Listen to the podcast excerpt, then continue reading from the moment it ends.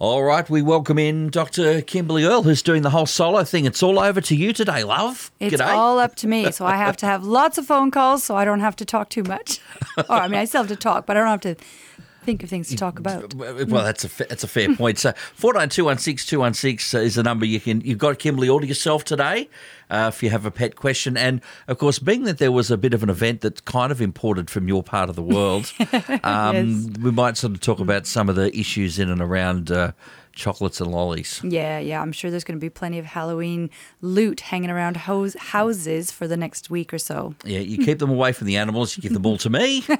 Pet chat, Kimberley. We've we've got something from uh, Victoria.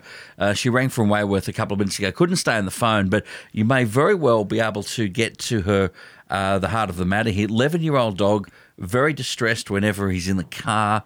Um, how do we go about uh, sorting that out? Yeah, so that can be a real challenge because we know that anxiety in dogs and in pets in particular gets worse as they get older.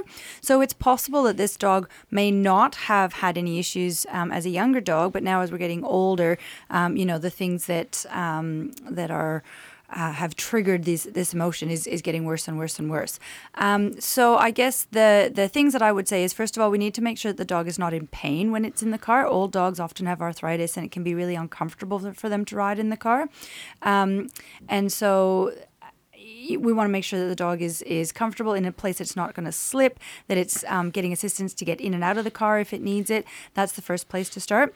Um, desensitization, even in an old dog, can be really really beneficial. So if this dog is associating maybe the motion of the car with something that's um, making it worried, sometimes just getting them in the car, sitting there with them for 10, 15, 20 minutes until the dog's heart rate, respiratory rate goes down. You just sit without the car being turned on, sit there, have a nice positive, you know, a nice little patting session, give it some treats, that sort of thing. Get it out of the car before, you know, once it's calm, get it back out um, before you take it anywhere and work on that. It's always a process that takes sort of time. It's not going to happen overnight. You're not going to get that just out of one session. But if you do that, you know, three or four times a week for 10 minutes, um, 10 to 20 minutes, depending on how long it takes the dog to calm down, then it might start to improve and where it starts to go okay actually this wasn't so bad. It doesn't hurt me you know because um, some dogs as you're going around a corner they have to brace themselves and that might put um, some pressure through um, an arthritic shoulder or an arthritic uh, elbow. So yeah that's where i would start.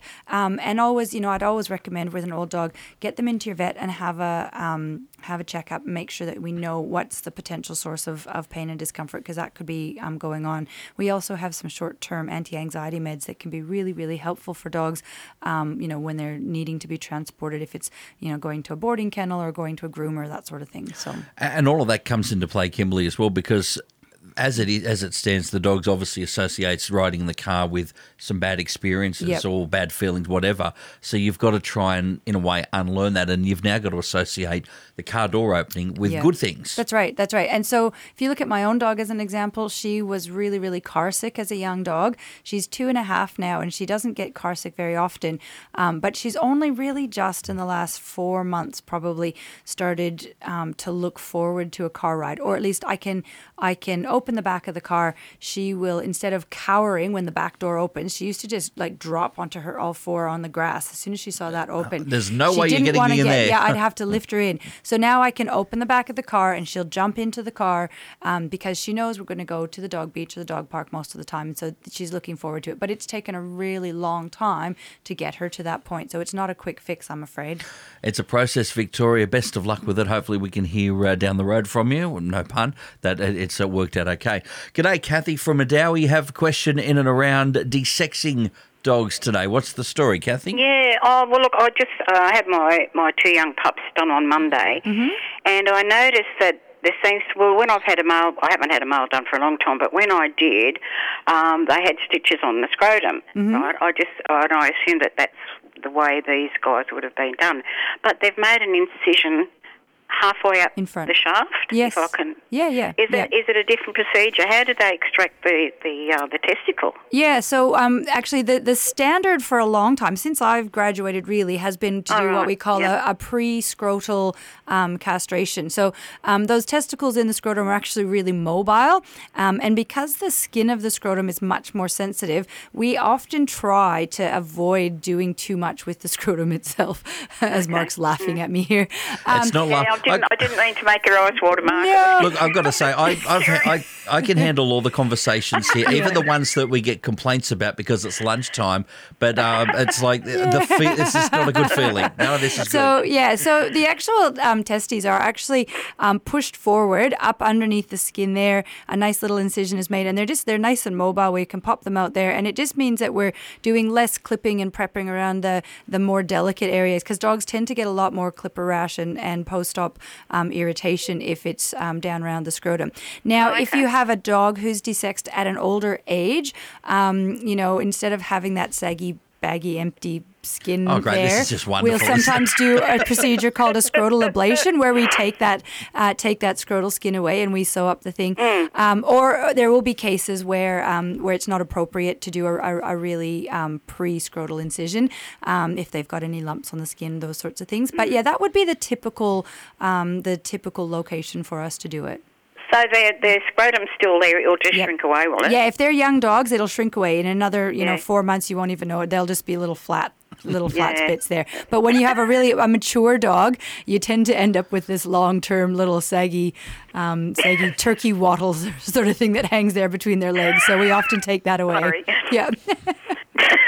No, it was just it just struck me as being. I thought, why Yeah. would it be done that way? And I thought, no, I'll call. And, and um, I actually rang the vet back, but she was away, and Yeah. she It's a she great was, question. was going to call me back, but hasn't yet. So I think as vets, you guys. yeah, I think as vets we just take for granted that um, people sort of know what we're doing. We do it every day. We don't sort of think think about it twice. But Mm, um, you know, as somebody who's not used to seeing it, it would probably be unusual. And and I don't really think very often to explain to my clients when um, you know when I'm saying, okay, we're going to bring them in today for a desexing. I don't really sort of think about that sort of aspect of it. But yeah, it's a great question. Thanks for calling in. No, that's all right. Now I've seen a lot of it on the uh, Yorkshire vet, and they always seem to go through the testicle. Oh, do And, they? uh, Okay, that's yeah. interesting. Yeah. But see, that's uh, that's in the UK. They might they might not, Yeah. you know, come up with this. This is obviously. Oh, do you think it's more invasive to do it this way? No, I don't actually. You I don't? don't. Yeah, yeah. I mean, it's all very. It, t- to be quite honest, it's still sort of just sitting underneath the skin, um, and the surgical site heals better. I think if we do it Okay, pre-scrotally. Yeah, yeah. Who knows? Maybe a different climate affects all the bits differently. Kimberley, thanks, Kathy. Who would have thought straight into a dog ball removal? That's, Oh, that's what we're doing today. That's the bread and butter work of the sorts of practices that I'm in. So yeah. All right, uh, and end up with the saggy skin, as you said. Who knows where we'll end up next, Kimberley? We've we've done done dog ball removal. That's the uh, yeah, DBR. That's the new name for it. Yeah. See if you can start that up around the search. DBR. sure. In the meanwhile, g'day, uh, uh, Jeff from Rutherford. Your bunny rabbit is a little bit noisy, and you hoping we can find some solutions for her, or at least Kimberley. And good afternoon. Yeah, if there's any um, cure to quieten her down. She's quite rowdy of a night. Um, that's a tricky one. So, what is it? The noise of her running around in the in the hutch or the pen, things like that, that you're listening to? she seems to be sort of like scooping up things and Yeah. throwing things and tossing things and, and tossing things around. Yeah, and is this a this is a, a house rabbit? Obviously, she's in the house where you can hear her. Yeah, yeah, Yeah. she's only tiny. She's only about 11 weeks old. Oh, okay. So she's just a young thing. Yeah. So, I mean, hopefully, as she gets a bit older, I mean, obviously, rabbits by nature are um, sort of somewhat nocturnal. They're not strictly nocturnal, but they certainly do, you know, tend to have their periods of highest activity in the evenings um, and through the um, early parts of the night, and then also again early in the morning. Um, but as a as a young rabbit, hopefully, as she gets more settled into the house, and hopefully. During the day has time to interact with the family, things like that, then hopefully she will sort of settle into being sort of quieter um, through the night. Um, Yeah, I would try. to make it during the day too, but Yep. she's not as bad as during the day As what during the- during the night. Yeah. So, you know, I mean, making sure that we're spending some time with her, getting her out and trying to, um, you know, really interact. You can um, give her, you know, jobs to do. Foraging um, for food for rabbits is, is a great thing to do as well. You know, people will put their um, hay through toilet paper rolls, um, string up little, um, almost like a little clothesline, and you can hang the toilet paper rolls with the hay, you know, just above the, the nose level. once you get a really talented bunny who's who's used to doing that, you can make it so they have to sort of stand up on their back legs. So keeping them really engaged, both mentally and physically through the day, uh, will hopefully help so that she's a little bit sort of quieter through the night. But I do hope for you that it'll settle down a little bit. Um, making sure, I guess, you know, you, you might want to have a look and see what kind of uh, toys or implements it is that, that are the noisy things. Um, and you know you might choose to take some of them out at night if she's got a bowl that she's throwing around or a, a toy in particular that she's um, you know having a having a crack at. Um, you can always take those out of an evening and you know just make them the those items things that are there sort of during the day. Um, so as long as she's got some water and some hay available through the night she doesn't potentially need a bowl of um, food you know of pellets anything like that in in there with her at night and you could take that out and that might sort of settle her down making sure Yeah. that there's um, a, a nice deep amount of bedding so that her nails aren't scratching on the floor, whatever the flooring is. So she's got nice deep bedding, and also making sure that her nails are well trimmed up. Yeah, just one little food question. Yeah. Is she allowed to eat any parsnip or turnip? Uh, yeah, in small quantities. So, sort of hard root vegetables they can have in small quantities. So, as an 11 week old bunny, we're probably talking about like a teaspoon's worth per day. Um, the um, the leafy parts of those, I think, I can't actually picture what parsnip leaves looks like, but I mean, they look like carrots. So, I'm pre- presumably they look like carrots on the top side as well. Um, then, you know, the leafy green bits are, are probably better for them, but small amounts of, of the actual root is fine um, as long as we're sort of focusing on, yeah. Thanks, Mark. Um, yeah, so the, the go. green I'm bits good of that. something. I've got the yeah, picture up for you. Yeah, small amounts of root vegetables. If we give too much root vegetables, they can get a bit um, sort of gassy and bloaty, so we don't want to do too much of that. Okay, So thank you leafy very much for your greens, time. yeah. Yeah, you're very welcome. Good luck with her. Thank you so much, Jeff. 49216216, that's the number to call uh, to get in contact with Dr. Kimberley Earl today as part of Pet Chat. Look, we, we, we mentioned earlier that it's that time of the year that this Halloween thing, now we've it's kind of been imported really. Yep. Um, well, to From overseas. uh, from the US or from Ireland via the US, I suppose Yeah, technically. yeah. Um, you're from Canada or Canada? Yep. Is it a huge thing up there? It's pretty big. Um, it'll be Halloween night with um, tonight, um, and mum and dad probably have a few big bowls of uh, lollies out. And I mean, when I was growing up as kids, you know, it wasn't anything to have a couple hundred kids come through with their costumes crazy. and stuff like that. So and in the middle, and, and almost winter too. I mean, yeah, wintertime. Yeah, it'll be snowy, and we always say that the snow always flies by Halloween. So, um, so you know, I guess safety things. We've already had Halloween last night, but I know from past experience for myself that um, there's lots of kids that will be hoarding and hiding lollies and things like that in their homes and in their bedrooms for the next um, week or two or more. Um, and so we just want to make sure that we're keeping our pets safe from those. So chocolates in particular, I'm sure everybody's aware. Um, you know, Easter's a big danger time, Christmas is a big danger time, but also Halloween. Um, and there are also lots of other Halloween lollies. So if I'm thinking about what I've seen in the stores recently, um, you know, some of those gummies types of lollies, things like that, some of them can be quite dangerous for um, pets as well, just because um, they can, some of them are, are non-sugar sweetened or they'll have xylitol in them. And so dogs um, can be poisoned by xylitol. Um, it can cause liver disease and um, hypoglycemia so where they can go into hypoglycemic seizures. Um, chocolate obviously is a bad one um, you know chip packets and things like that if they break into that just the high fat content for a dog who's not used to that that might um, spur on a bit of gastro or even pancreatitis which can be a little bit more serious so yeah we just want to be really mindful about where um, where the lollies are, where they're being hidden and um, kept, um, and even the packaging. You know, we get some dogs that will ingest the packaging. They want to lick out the salty stuff from the inside of the packaging.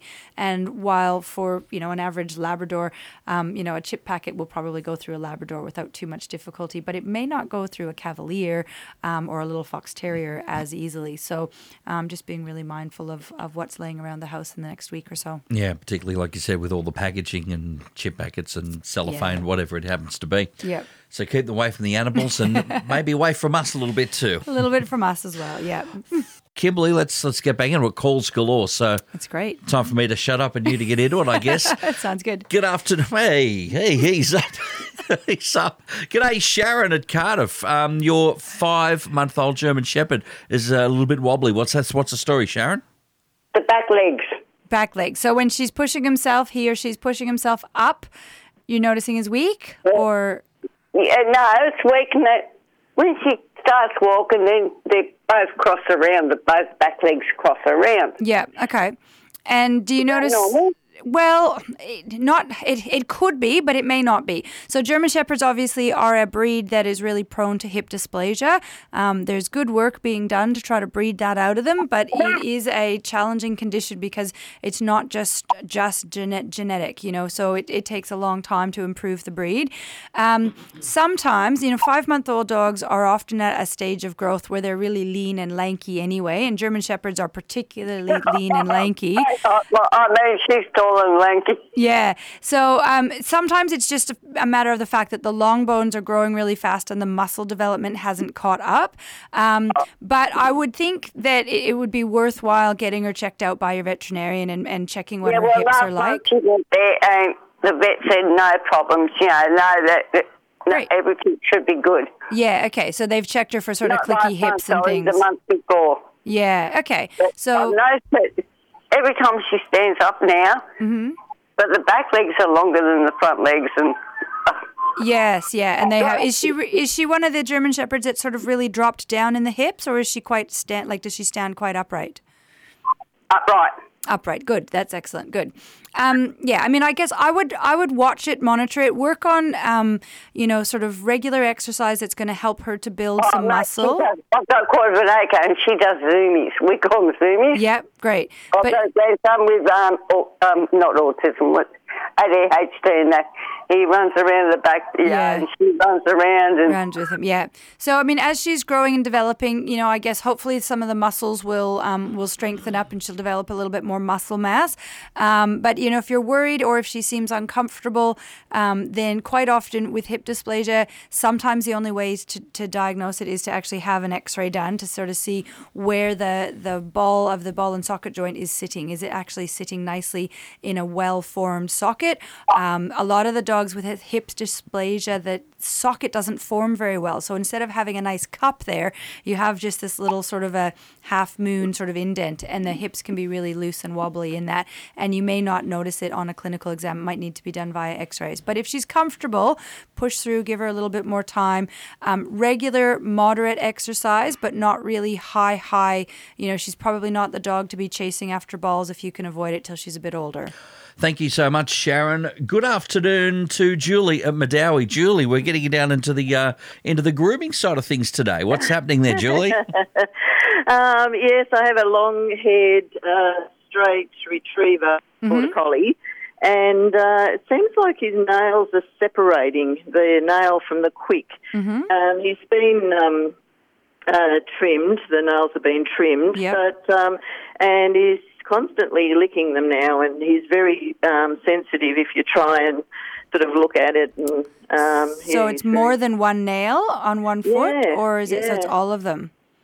Uh, from what we can see, um, it's you know it's a few, It's Okay, at least yeah. two on each foot. So I'm not sure whether it, it's part of a diet. Is he lacking something? Um, he is quite active, but if you take him for a long walk, he tends to get very sore-footed. Um, Yeah, you know, okay. after a long walk.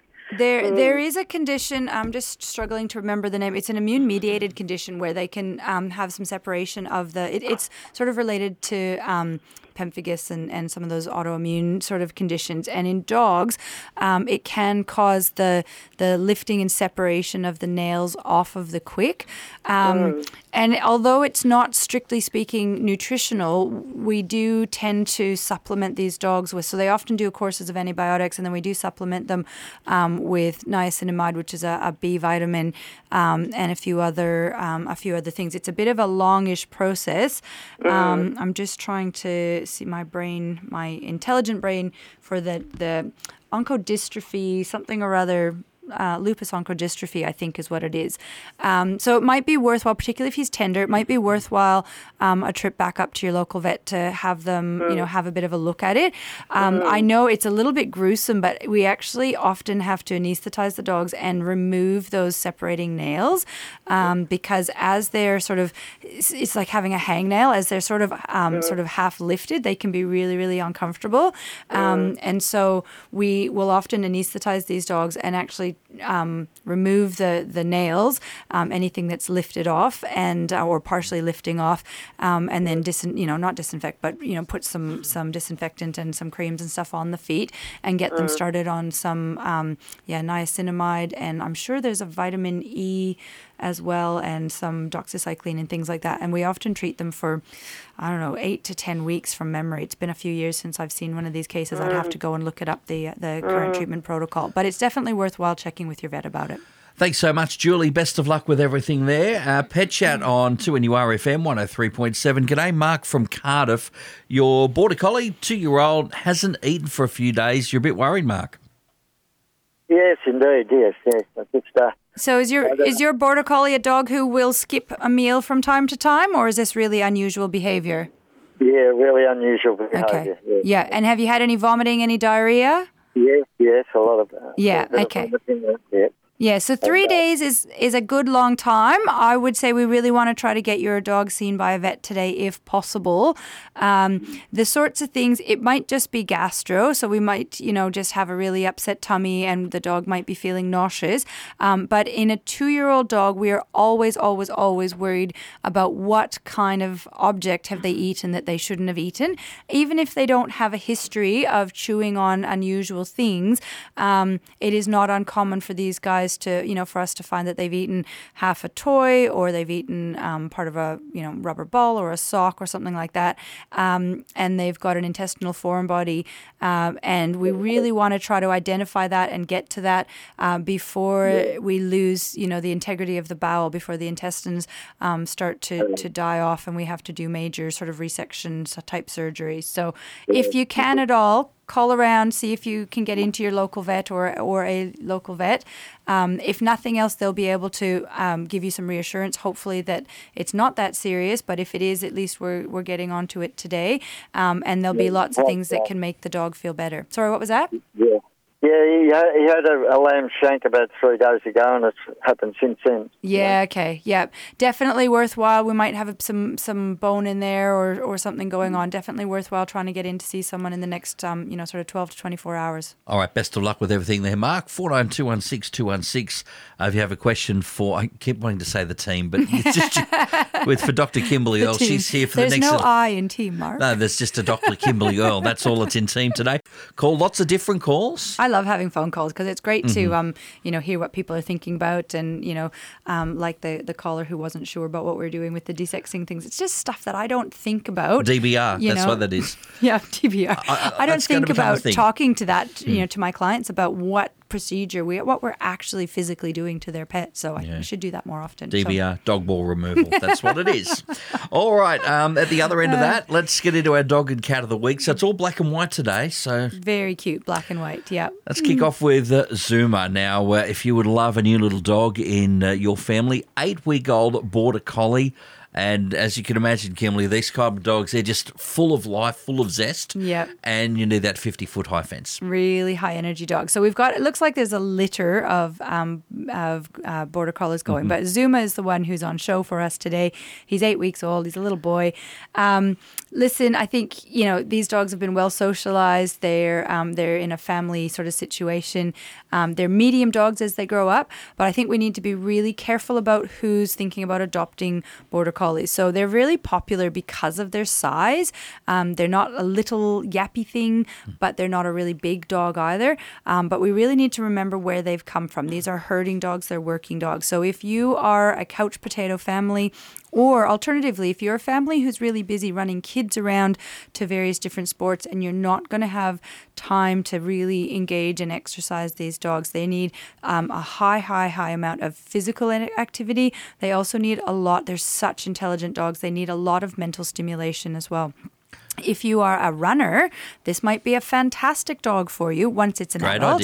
yeah. Um, but if you're, you know, the kind of person who really is just looking for a dog who's who's likely to make it out for a short walk, um, you know, every few days or on the weekends, uh, border collie is probably not a great option for you. And So- don't get me wrong. I mean, a cuter dog you will not. A cuter breed of dog you won't find. yeah, they're they're lovely dogs. They're yeah. in, and like you said, they're in the middle. They're not the little Paris Hilton handbag dog, little yappers, and they're not the bull in the china shop Yeah. breeds either. Yeah, but, we need to be really realistic about whether or not we can um, fulfill the dog's needs in terms of mental and physical stimulation. So, And super quick, we've got a, uh black and white cat, Tiggy, a domestic short hair cat, affectionate, loves the head rub, will sit on your lap. So it's basically a, a, a people person cat. yes, this is a nice um, female cat. She has just weaned off a litter of four kittens. Um, so she's a little bit older, well, 14 months, so she's nice and young still, but a little bit not like kitten kittenish. Um, and it looks like she enjoys human company. Um, I'm sure she will come to you um, desexed. She's probably desexed already now that the kittens are gone. Um, it sounds like she is great with other cats and children, and they feel she might be okay with a small dog friend as well, or a dog friend as well. So, um, you know, she looks like a, a good all rounder sort of cat if you like a nice black and white cat. Yep, check those out at the uh, Pet Chat page at 2nurfm.com.au. Kimberley, thanks for today. You Thank will you. get out into the big wide world. We'll catch you next time. Sounds good. We'll see you then. That's Dr. Kimberley Earl as we wrap up Pet Chat on 2NURFM. Thanks for listening to this podcast from 2NURFM at the University of Newcastle. You'll find them all at 2NURFM.com.